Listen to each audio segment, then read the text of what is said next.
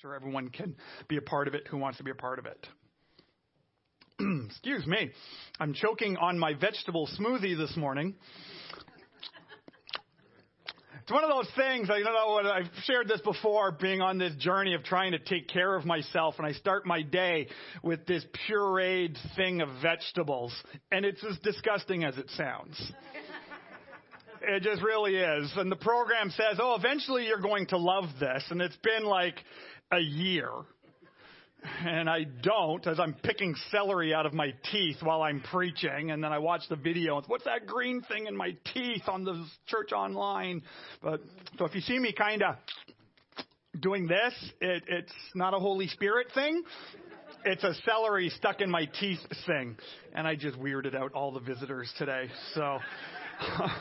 Today, um, we are continuing in our sermon series talking about becoming like Jesus.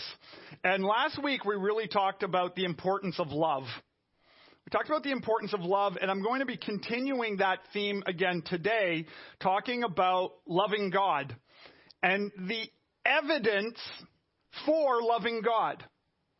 Because it's very easy for you to say you love God. It's super easy to say you love Jesus.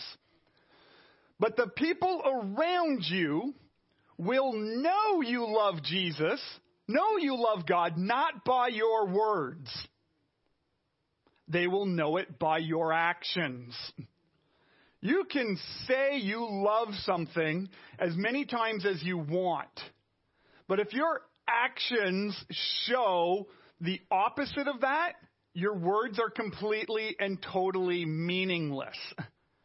So that's why love is such a crucial p- part of the Christian faith. Right? That's why I say repeatedly here, you know, from the front, unapologetically and with compute, uh, complete honesty, how much I love you, how much I love this church, how much I love your passion for Jesus, how much I love your passion for the Word of God, how much I love your passion to serve one another and to work through the challenges that sometimes we face as a church. Because life isn't always easy, and it's messy sometimes. But it's love that gets us through it. So I just want to say a quick thank you to one of our volunteers. I want to say thank you. I don't, she normally sits over there and I don't see her this morning. I want to say thank you to Chris Oat. She is a huge part of our prayer ministry, our prayer room, and our hospitality team. And if you ever need someone to love on you, go talk to Chris. She is amazing at that. And again, she is just one of many, many volunteers here. Um, just loving on people like Jesus did. Uh, last week I gave a little bit, I, I, kind of ruined my intro for this message last week. It's kind of funny. I try to write multiple sermons all at the same times, and sometimes the spaghetti gets a little crossed in my brain, and I said something in one message. No, that was for next week. And now I don't have a good opening for next week. So if you heard this story before, it's because I got my wires crossed. But um, world famous uh, atheist Christopher Hitchens, uh, when he would debate and, and go into these debates with Christian leaders, he had a question that he would throw at these Christian leaders in order to knock Christians down a peg. He was very intentional in order to try to knock Christians off of their moral high horse. And he would ask them the question, what can a Christian do that an atheist cannot do? Because an atheist can love people. An atheist can run a food bank. An atheist could run a nonprofit. An atheist could run a hospital, could run an orphanage, could feed the sick, could care for the poor. And, and what he does when he has this debate, he's trying to show the Christian and the world that us Christians who put ourselves on these moral high pedestals he's reminding us, he reminds the world, oh, guess what? We're not perfect. We mess up. We have sin. We fall short sometimes too. But in trying to stump the Christian, there is one thing that the Christian can do that the atheist cannot. And it's the greatest commandment of the entire Bible. We read about it in Matthew chapter 22, verses 37 and 38, where Jesus says these words To love the Lord your God with all of your heart with all of your soul and with all of your mind. This is the first and the greatest commandment. Jesus goes on to say that that great commandment of loving God with all of your heart, with all of your soul, with all of your mind, has a part two, which is love your neighbor as yourself. And the entirety of this book is summed up in that small three verses. Loving God with all of your heart. What is your heart? See, the Jewish people believe that it is out of the heart that your entire being comes from. All of your actions comes from your heart. All of the way you behave comes out of your heart. And we're to love God with the entirety of who we are, of everything that comes out of our heart, right? Our soul is that, that, in, that eternal part of us, right? When this fleshy thing is buried into the ground, the soul that is eternal. My eternal soul loves God completely. And then my mind. My mind is my will. Right? This is where I make things happen. Like I shared at the intro of our service today, I had wonderful plans for the weekend. And none of it happened. And despite all of my best efforts, I could not will it to happen. That's your mind, where you're thinking and processing and making it happen. Right? So this is the entirety of who you are. And it all comes down to loving God.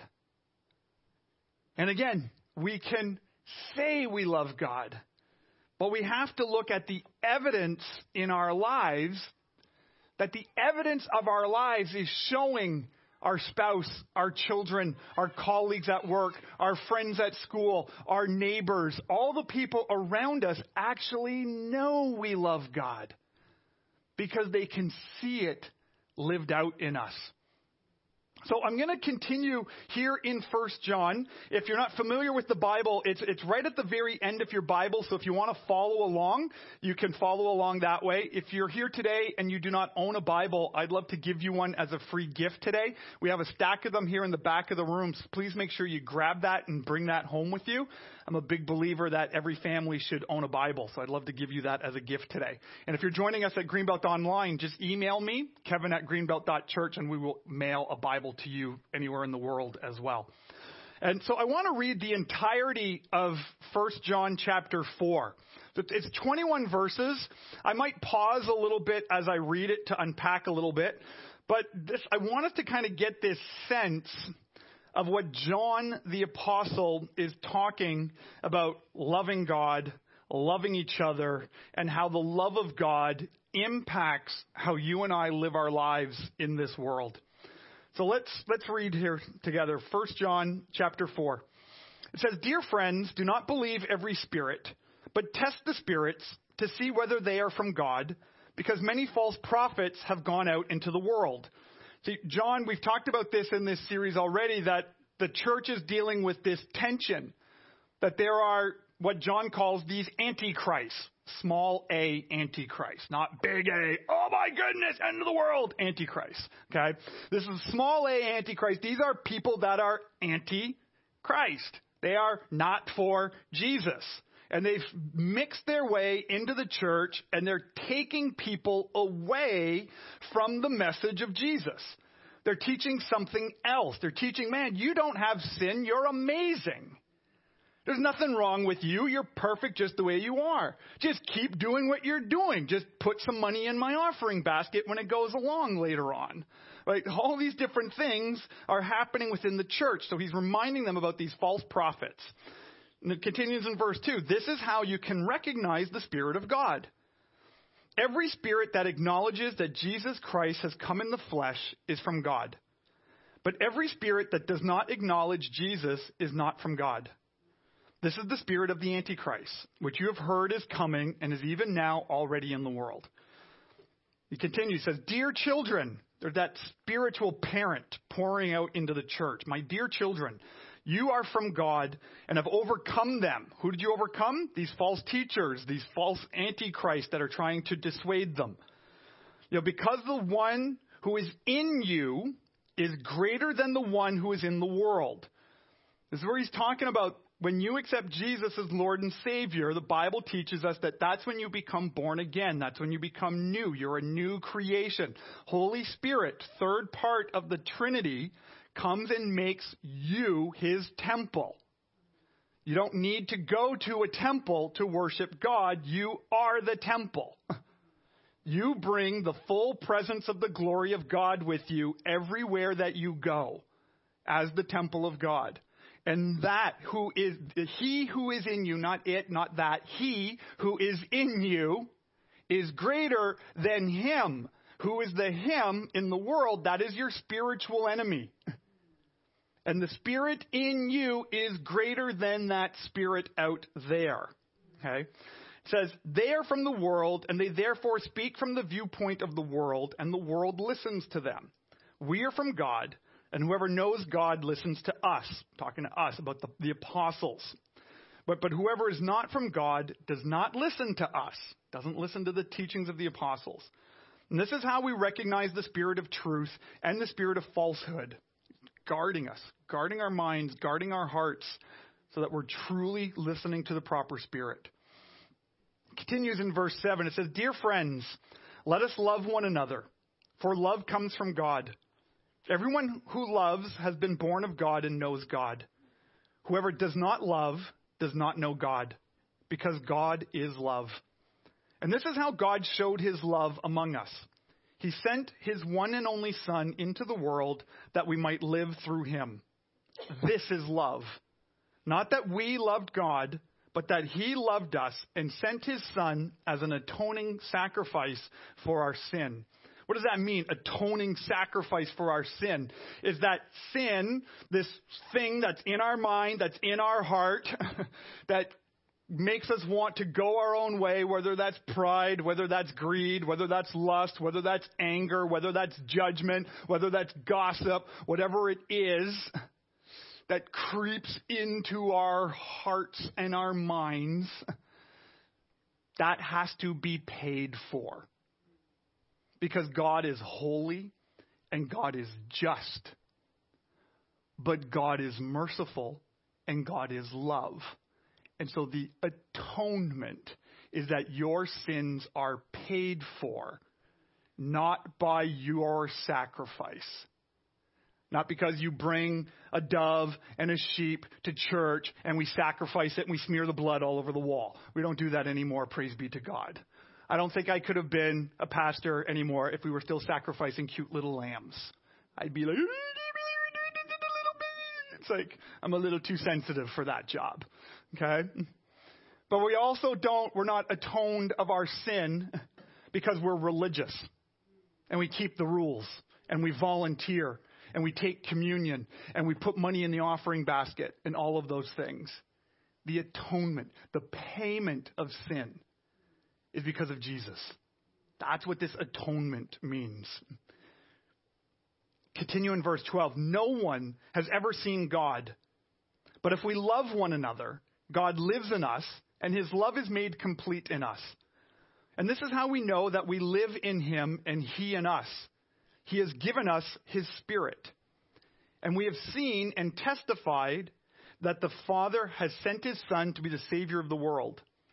If anyone acknowledges that Jesus is the Son of God, God lives in them and they in God. And so we know and rely on the love God has for us. God is love.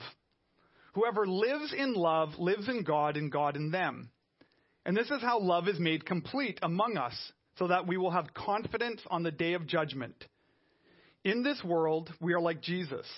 There is no fear in love, but perfect love drives out fear, because fear has to do with punishment. The one who fears is not made perfect in love. We love because he first loved us. And whoever claims to love God and yet hates a brother or sister is a liar. For whoever does not love their brother or sister, whom they have seen, They cannot love God whom they have not seen. And he has given us this command anyone who loves God must also love their brothers and sisters. And so the big idea that I get from this text that I want us to kind of explore a little bit more and see how this applies to how we're living our lives is this. It's, it's becoming like Jesus is a journey of growing in God's love. See, ultimately, that is the Christian faith. The Christian faith is becoming like Jesus is a journey of growing in God's love. Whether that's experiencing God's love for yourself and you're drawing closer and closer and closer to that amazing love of God, and then how that love pours out of you and your love for others, your love for your brothers and sisters in the church, your love for people who don't know God grows. Like, I say this all the time unapologetically. I've been saying this for the 13 years I've been pastoring here.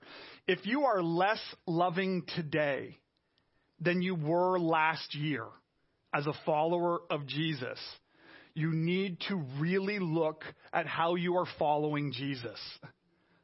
I get it, there are seasons and sometimes things happen in our lives that kind of knock us off course for a little bit, but those should be temporary. Your Christian journey shouldn't be when I became when I became a follower of Jesus, I loved the Lord and I loved the church and it was just so amazing and now I hate God and I hate the church. That was the wrong trajectory. it's supposed to go the other way. And it, it happens. Sometimes it happens. Stuff life is messy. But this is the opportunity that all of us have to grow in God's love. To trust what the word of God says so that we become men, women, boys, and girls who love God. And the love of God pours out of us. he says in this chapter here, John the Apostle says in this chapter twice, he says the words, three little words that he says twice. And he says, God is love. God is love. He says it twice. And now we live in a culture today that says, well, because God is love, I can just do whatever I want. Right? And, and we could take this one little verse and give ourselves a whole lot of permission to do whatever we want because it says God is love. But we got to read the God is love that is written here twice in the context that John writes it in because there's parameters around this God is love here.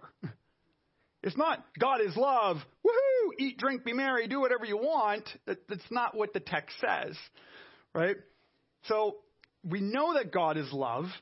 The Word of God tells us that God is love. We experience God as love. But how does it play out? How does this chapter, what we read in here, help us understand God's love? How does it help us grow in God's love? And then how, how does it help us live out God's love? There's two quick things that I want to draw from this passage here today to help us in God's love. The first point is this, and it comes from the first half of chapter 4, and it's to test the Spirit. Test the Spirit. Now, this can get a little wonky. This can get a little scary for some people. Some there, there's sometimes there's a lot of teaching when it comes to spiritual things and spiritual warfare and spiritual battles and and all these kind of things. And and I'm not going to go deep, deep, deep into that because that's not exactly what John is talking about here. He's not exactly, even though he's talking about these antichrists, remember the antichrist that he's talking about is small a antichrist, plural. He's talking about bad teaching in the church. Now, he's not talking about, well, the pastor made a mistake on a passage and now we need to drive him out with, you know, torches and pitchforks. It's not what he's meaning. He's meaning that this is like, there's a heart here. There's a spiritual thing at play here that they are intentionally trying to drive people away from Jesus. Right? And there's lots of them. They're all over the place. They've been at work in culture and in the church for 2,000 years and they still exist today. That there are people, men and women, intentionally trying to draw, draw people away from Jesus, right? And there's a spiritual thing behind that. Remember in John, he talks about that there's this kingdom of light and this kingdom of darkness. Right? It's this kingdom of darkness that is drawing people away from the teaching that's saying that Jesus is the way, that Jesus is the truth, that Jesus is the life, that nobody comes to the Father except through Jesus. All the teachings of the apostles. When someone tries to come in and say something different about Jesus, that's what he's talking about here. Right? So, so John, right, he's talking about what is the spiritual source of the teaching that people are receiving. There, there's a spiritual source behind every time I open up my mouth here. Anytime someone steps up to this pulpit and opens up this Bible and speaks, there's a spirit behind it. This was it was interesting during the uh, right before the pandemic. I was running a, a, little class that a bunch of you were taking on on on how to improve in preaching, and we were going through this curriculum. And um, the guy told this story about how he was a church planter, and when he planted his church, he was all excited and did all this work. And the very first Sunday he launched his church, the only people that showed up on Sunday morning was just his wife and his four kids, and there was no one else there. And it'd be very easy in that context to just turn around and say, well, let's just, you know, sing a couple of songs and let's just go back home. It's a busy weekend. We're just going to do what we're going to do. Right? And he actually said, no, that's not what I'm going to do. And he got up to the pulpit and he opened up his Bible and he preached the word of God against any spirits or principalities in that place, in that city, and he declared that Jesus is Lord. See, because there's always something listening. Whenever you open up this book, whether it's just to deal with your own heart, to deal with your own mind, to bring hope and comfort to your own soul, there are other things listening. Right? And so we got to test these things. We got to be mindful of these things. And so this is what John is reminding the church about is that believers we, we need to test the truth and the falsehoods you know, coming from what they are learning, coming from the teaching that they are receiving. Right? He reminds them that you have received the Spirit. You have received the Holy Spirit. Right? And one of the things that John teaches is when someone comes up, when an antichrist comes and says Jesus isn't the answer. Jesus isn't the only way. The spirit in you goes, Nope, that ain't right. Now, John's not saying that the Spirit is supposed to make you go and point fingers at all the other Christians who have a different methodology than you do, whether they're Baptist or Pentecostal, or whether they're charismatic or cessationist, or whether they're this or whether they're that. It's not what John's getting at in this text. It's about who Jesus is in this text. And so we have to test what is coming from. And this is one of the ways that you can test the Spirit. because you want, I'm assuming, I'm going to make an assumption here. Maybe it's a bad assumption. I'm going to make this assumption. I'm going to make the assumption that most of you are here because you want to grow in God's love. Is that a fair assessment? Is that a fair assumption to make? okay. I hope so. Then why else are you here on a Sunday morning? There's other stuff we can get done, right? But we want to grow in God's love, right? So the teaching that you take in, whether it's my sermon, other people's sermons, whether it's stuff online, whether it's books you're reading, YouTube videos, TikTok followers, I don't care where you're getting teaching from. This is how you can test the spirit of it. Is the teaching that you are taking in, does it help you love God more? Or does it help you love you more? That's a great way to test the spirit. If you're listening to teaching that's saying, hey, you know what, Kev? It's okay to be greedy. You know, times are tough right now. You know, and, and I know, Kev, you believe in tithing and, and you're a tither, but you know what? Tithing's not biblical. I mean, it's a good guide, it's a good principle, but it's not, God's not, God will still love you even if you don't tithe. So you know what? You could really use that 10% right now. So just give it up. And I go, oh, praise be to Jesus. I'm set free. I can keep all my money. yes, I love this sermon. I love this YouTube channel. Who is this? I'm going to subscribe and like. And I'm going to become a member on his channel and give him $1.99 a month because he's letting me keep all my money. You see, when teaching makes you feel great about the sin, if it helps you love you more than loving God more, it might be worldly. I'm not saying it is, but it might be. That's the way you test it. Does it challenge you in God's nature, or is it affirming the nature of God you want to believe in? And the other way that you can do this is does the teaching get you to love more or hate more? If any teaching that you are taking in is causing you to hate the church more, this is John's big warning. It's a big warning for him that the teaching that we receive should be building us up in loving our brothers and sisters. Right? And, and it's so subtle how this can play out.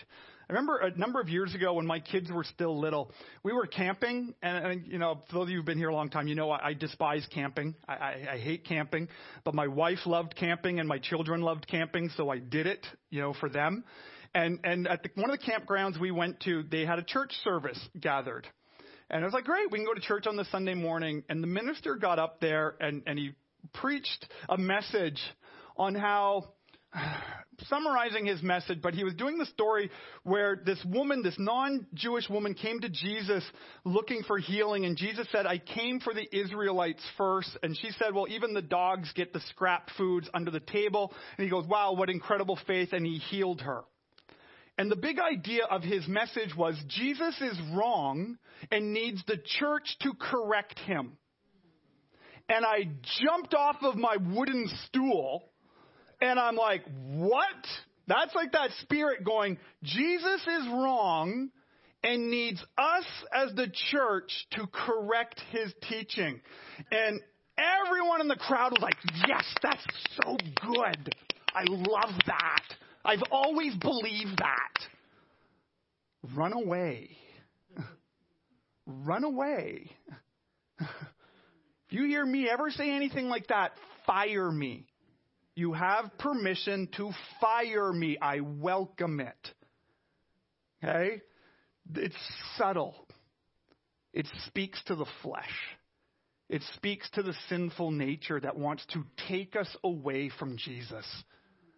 If he can't affect our eternity, he's going to affect our influence in the world. Okay? So that's the first way. This is how we grow in God's love is we got to learn how to test those spirits of the teaching that we received. The second way that we grow, that we, you know, affirm God's love in our lives is we have to be surrounded by God's love. You and I actually have to make the choice in our free will to actually put ourselves into position to be surrounded by God's love. Like, I love this verse here. It's one of my favorite verses in the New Testament where God showed his love. This is how God, it's in ver, uh, verse 9. This is how God showed his love among us. See, so often, we as the church, well, we're looking for God's love. Well, if, if God would just give me the job that I want, then, then that shows that God loves me. If God would just bring that boy or that girl into my life, you know, then God, that's showing me that God loves me. If God would just heal me of my illness, if God would just give me more money, if God would just give me a new car, if God would, if God, if my children would listen to me, all of these things, if God would, then that proves God's love. Right? Now those are all good things, and if God wants to bless us with that stuff, that's great. Because our Heavenly Father wants to bless His children. He wants to pour out His love that way. But God does not prove His love by giving you stuff. Right? It says here, this is how God showed his love among us. He sent his one and only Son into the world that we might live through him. God's love is not proven to you by what you get. God's love was already proven to you by what you received. and you received Jesus. Right? This is why we take communion together. Right? Communion is the time when we remember this atoning sacrifice that John talks about. When we remember the body of Jesus broken for us. When we remember the blood of Jesus spilt for us. It's that act that Jesus did on the cross where God proved his love to the world. So, do you surround yourself with that? Or are you constantly looking for what you get? We're going to take communion right now as a little pause in the message. and this is for if you have put your faith in Jesus for your sin, you are welcome to communion here. We don't do communion classes or anything like that. Um, we believe that this is for everyone who has put their faith in Jesus. Exactly what Paul, uh, not Paul, what John says here in this text, where he talks about, you know, accepting this atoning sacrifice. That whoever believes this is made new and is welcome to communion. Now, maybe if you're here today and you're not too sure where you stand with Jesus yet, that's totally cool, and I'm so glad that you're here. Just encourage you to not take this right now. Save this for that time when you have accepted Jesus, right? Or if you want to accept Jesus right now, it's real easy to do. You say, Father, forgive me, a sinner. Thank you that you showed your love to me by sending Jesus to die for me. And if you do that right now, you're welcome to take communion. So, as we take this together, I just want you to ask yourself this question as you are remembering the body of Christ and the blood of Jesus that is spilt. Ask yourself, am I surrounding myself intentionally in God's love? Am I putting myself in environments where I can feel and learn and grow in the love of God? Or am I intentionally putting myself into places and environments that's squashing the love of God in me. And whichever those are for you, just take a moment and thank Jesus for the body. His body broken and nailed to a cross. There's like on the first little clear opening here, you can pull that out. And hopefully you at home have got some bread or some juice at home to take communion with us. But let's just take this in remembrance of God's great love that He sent Jesus to die for us.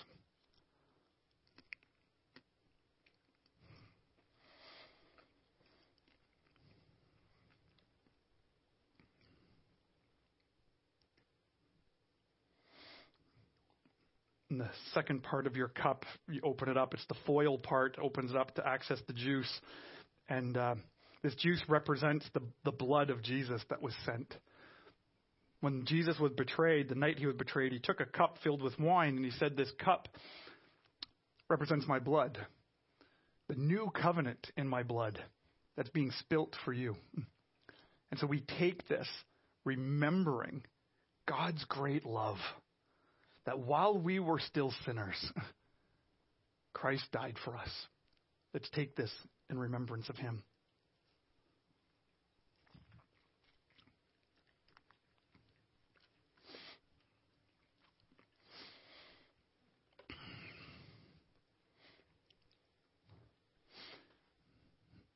Becoming like Jesus is a journey of growing in God's love. And when you surround yourself in God's love, when you test the spirits and you surround yourself in God's love, you begin to see evidence of it play out in your life very quickly. What's some of the evidence that you see? Well, in verse 18, it says, There is no fear in love, but perfect love drives out fear. Because fear has to do with punishment, and the one who fears is not made perfect in love if, if you're constantly approaching God in fear, oh God, I messed up again. Oh God, I'm no good. Oh God, please forgive me. If you're constantly approaching God in fear, you're not fully surrounding yourself in love. that yes, there's an atonement sacrifice that had to happen, but once you've accepted that, John is reminding us that there is no fear in love. We don't approach God in fear and trembling, even though we probably should because he's so majestic. We approach God as his children, as those whose sin has been paid for. We approach him in love and in admiration, and without fear. Because is our Father who loves us, who proved his love for us in Jesus. And then the other evidence of that, so you'll see fear disappearing when you approach God. You'll see fear disappearing as you deal with things in the church. It's one of the key evidences here. And the other thing that we see, and we talked about this a lot last week, so I won't go into it. You can watch last week's message, is loving God is evident in how you love the church. Loving God is evident in how you love brothers and sisters in the Lord. Whether it's brothers and sisters here in Greenbelt Church, whether it's brothers and sisters in other churches across our city, your love of God is evident by how we love one another. This is why love is so crucial. And this is why love is such an important journey. This is why love is crucial. That we understand that to become like Jesus, we have to embrace the journey of love, of loving God with all of our heart, our soul, our mind, and our strength, and loving, loving our neighbors, loving our brothers and sisters as ourselves. Let's pray. Lord God, I'm so grateful for the sacrifice of love that you have made. I'm so grateful that you have paid for my sin, that you have paid for our sin, that you have paid for the sin of the world by sending your one and only Son, that he would go to a cross, that he would die for us to atone for our sin, that he would be that atoning sacrifice for us, and that through his death we would live that we would experience abundant, full life here on earth, and that we would experience eternal life with God the Father forever. So, Lord, grow each and every one of us in love. Help us to love you more. Help us to deepen our love for you, deepen our love for one another. And may that love change our relationships, our families, our workplaces, our schools, our community, and our world. And we ask that in the name of Jesus. Amen.